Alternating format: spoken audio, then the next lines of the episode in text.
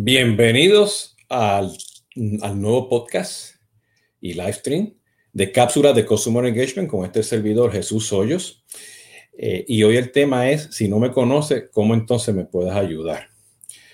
Como ya saben, esta edición de este podcast pues, está disponible en Spotify, Google Podcast, Amazon Music, SoundCloud y las otras plataformas donde ustedes escuchan podcast, como también está disponible, este, está disponible pues en Twitter, eh, Facebook, Instagram, YouTube y LinkedIn en forma grabada, ¿no? Eh, esto es una edición aparte de contenido de, de, lo que hago pues, tomando café con Jesús Soyo, que son todos los viernes, eh, y conversaciones de CRM, que lo hago todos los martes. Y por ahora, como ya lo había indicado anteriormente en los otros live streams, conversaciones de CRM, estamos ahora pues en un descanso y estamos regresando pues con nuevos este, invitados y colegas en octubre. Tomando esto en consideración, bienvenidos de nuevo. Eh, aquí ya me pueden ver a conversaciones, perdón, cápsulas de Customer Engagement. Ya tengo muchas, mucho contenido por ahí, ¿no? Eh, hoy prácticamente, y, y, y, lo que quiero es prácticamente este, comentarles a ustedes, pues es que la experiencia que tuve hace poco eh, de, de poder ayudar a mi suegra este, en, restablecer su, su, sistema de, televisión, cable, este, alarma y varias cosas que estamos tratando pues, de arreglar en su casa, ¿no? Y, este, y, este, y, esta, y estas cápsulas de Consumer Engagement justamente van a hablar pues, de experiencias, anécdotas, cosas que están pasando en la industria y las vamos a combinar pues con unos tips recomendaciones a base de esta experiencia, ¿no? Eh, eh, y dependiendo pues de los, de los temas, pues vamos a tener invitados eh, del grupo de Service Consulting eh, y, o clientes que tengamos de cosas pues con tips y, cosas particulares que, que, hemos resuelto, ¿no? E, en este caso en particular, le quiero comentar, bueno, que estábamos en un proceso de, de mejorar pues el cable este, en casa de, de, mi suegra eh, y, y, queríamos pues, pues digitalizar pues, el modo de comunicación con ella en su casa, ¿no? Pues lo primero que fueron fue que queríamos ver entonces justamente qué es lo que estaba pasando con el cable porque aparentemente no tenía. Bueno, resulta pues que ella vive en una asociación este, este, que lleva, no sé, unos 60 años ahí, este, la asociación, el, el, lugar donde vive ella, mayormente para este, personas de tercera edad. Eh, y el modem prácticamente tenía 20 años.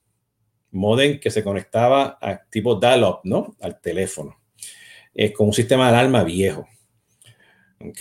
Y resulta que ese modem no, no soporta pues, este, este, el número de, de, velocidad que tiene la Internet. Entonces estaba pagando por algo que, que no estaba consumiendo realmente, ¿no?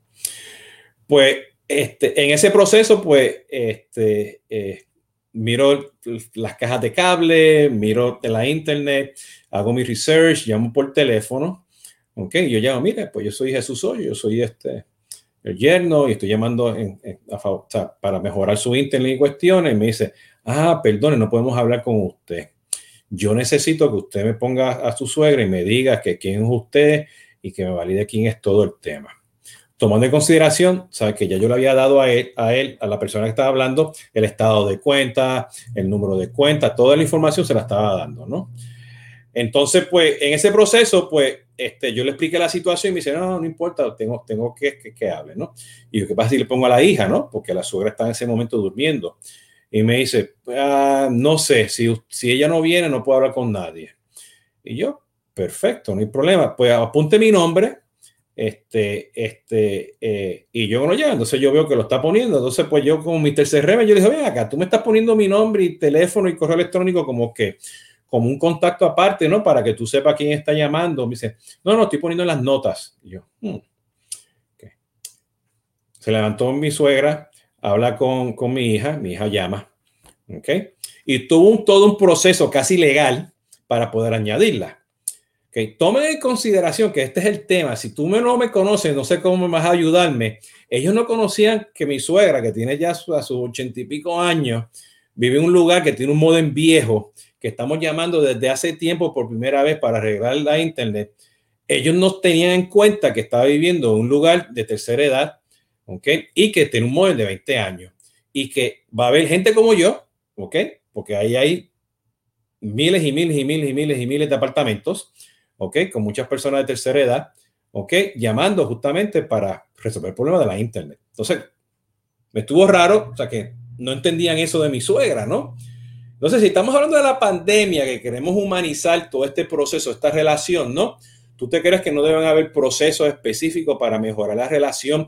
Haber mandado un modem, haber mandado un texto, una comunicación, haber pedido un segundo contacto hace tiempo para mejorar esa relación con el cliente.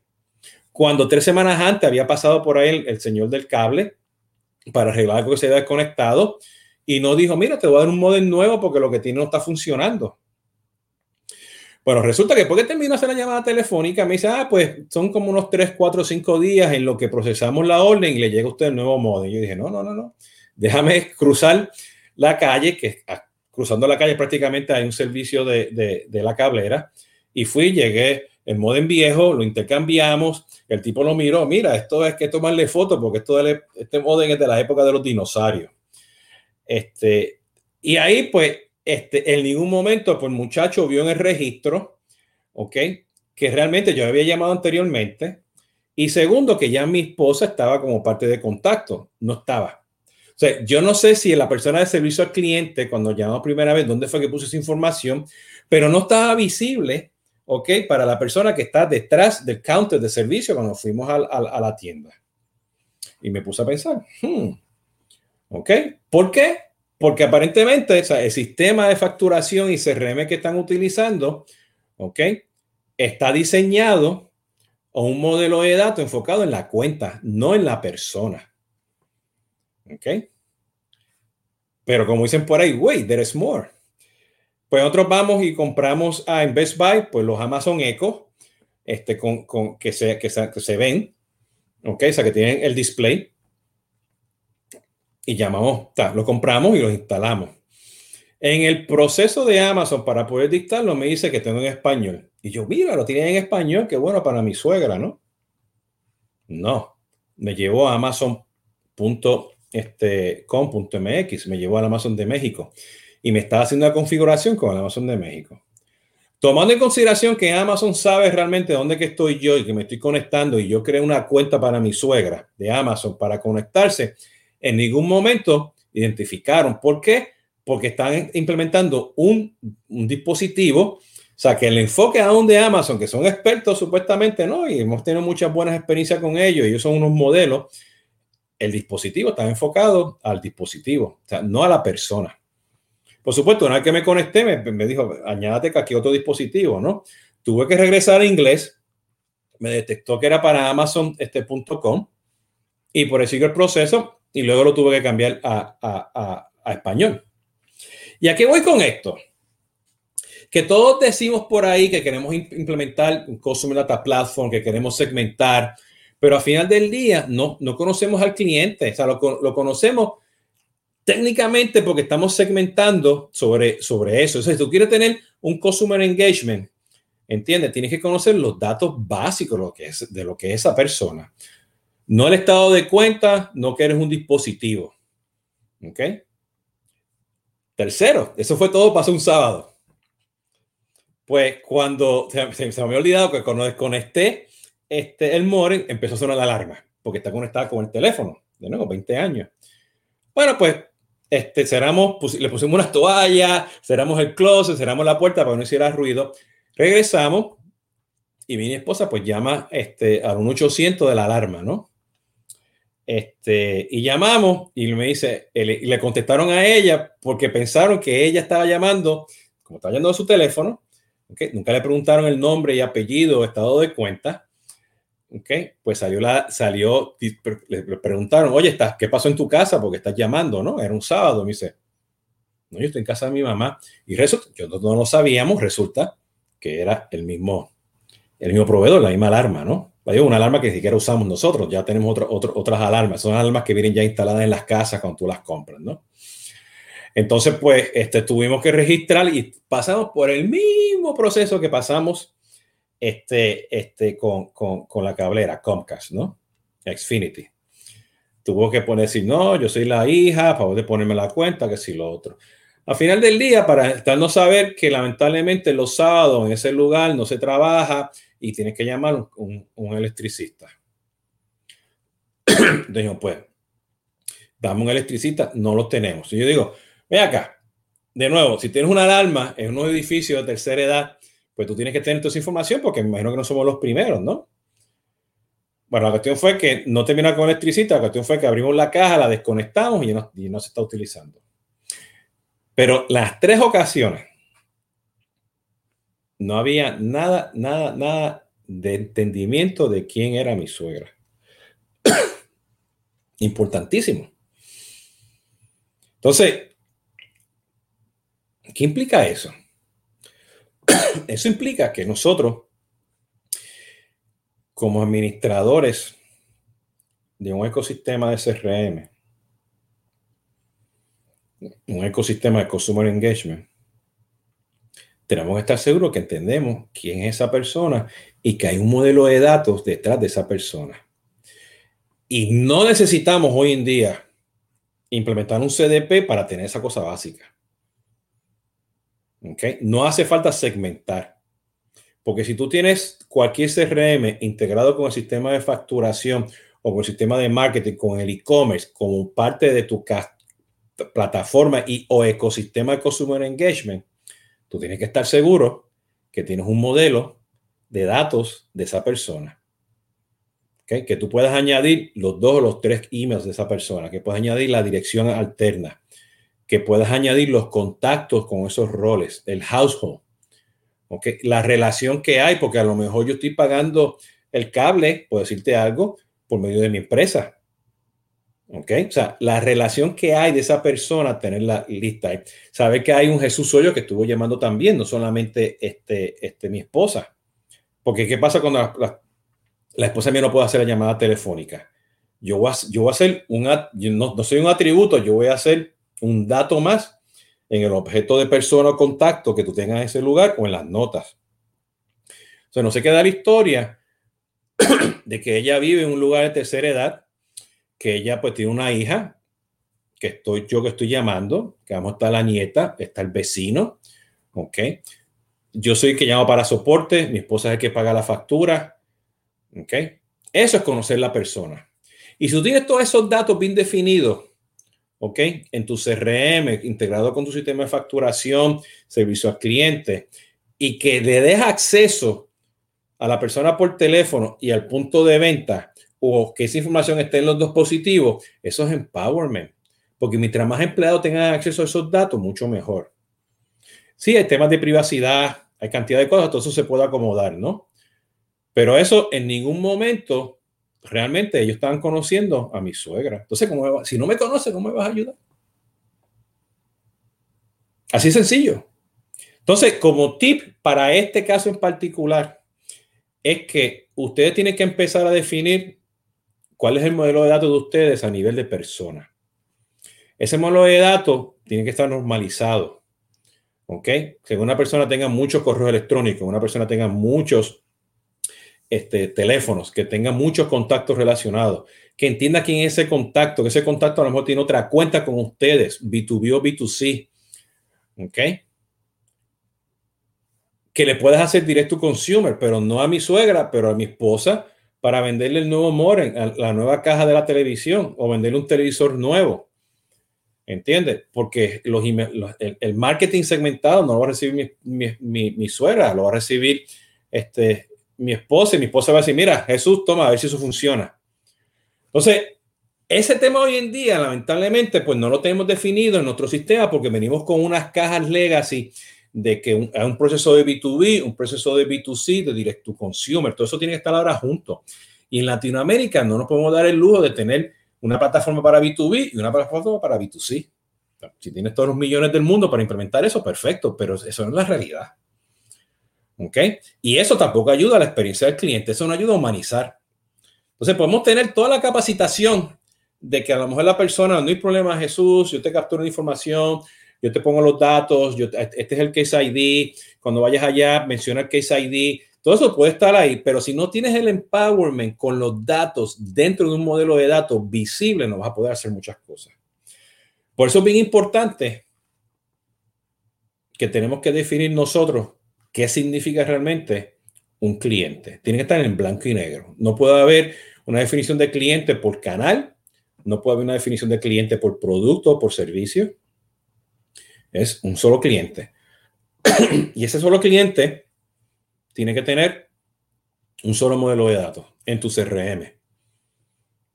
Sincronizado con tu marketing automation, con tu e-commerce, con tus redes sociales, con tu, con tu este back office.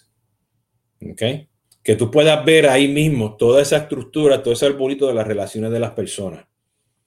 ¿Entiendes? Con los passcodes, las cosas que necesitan para afirmar que esa persona es la que es, ¿no?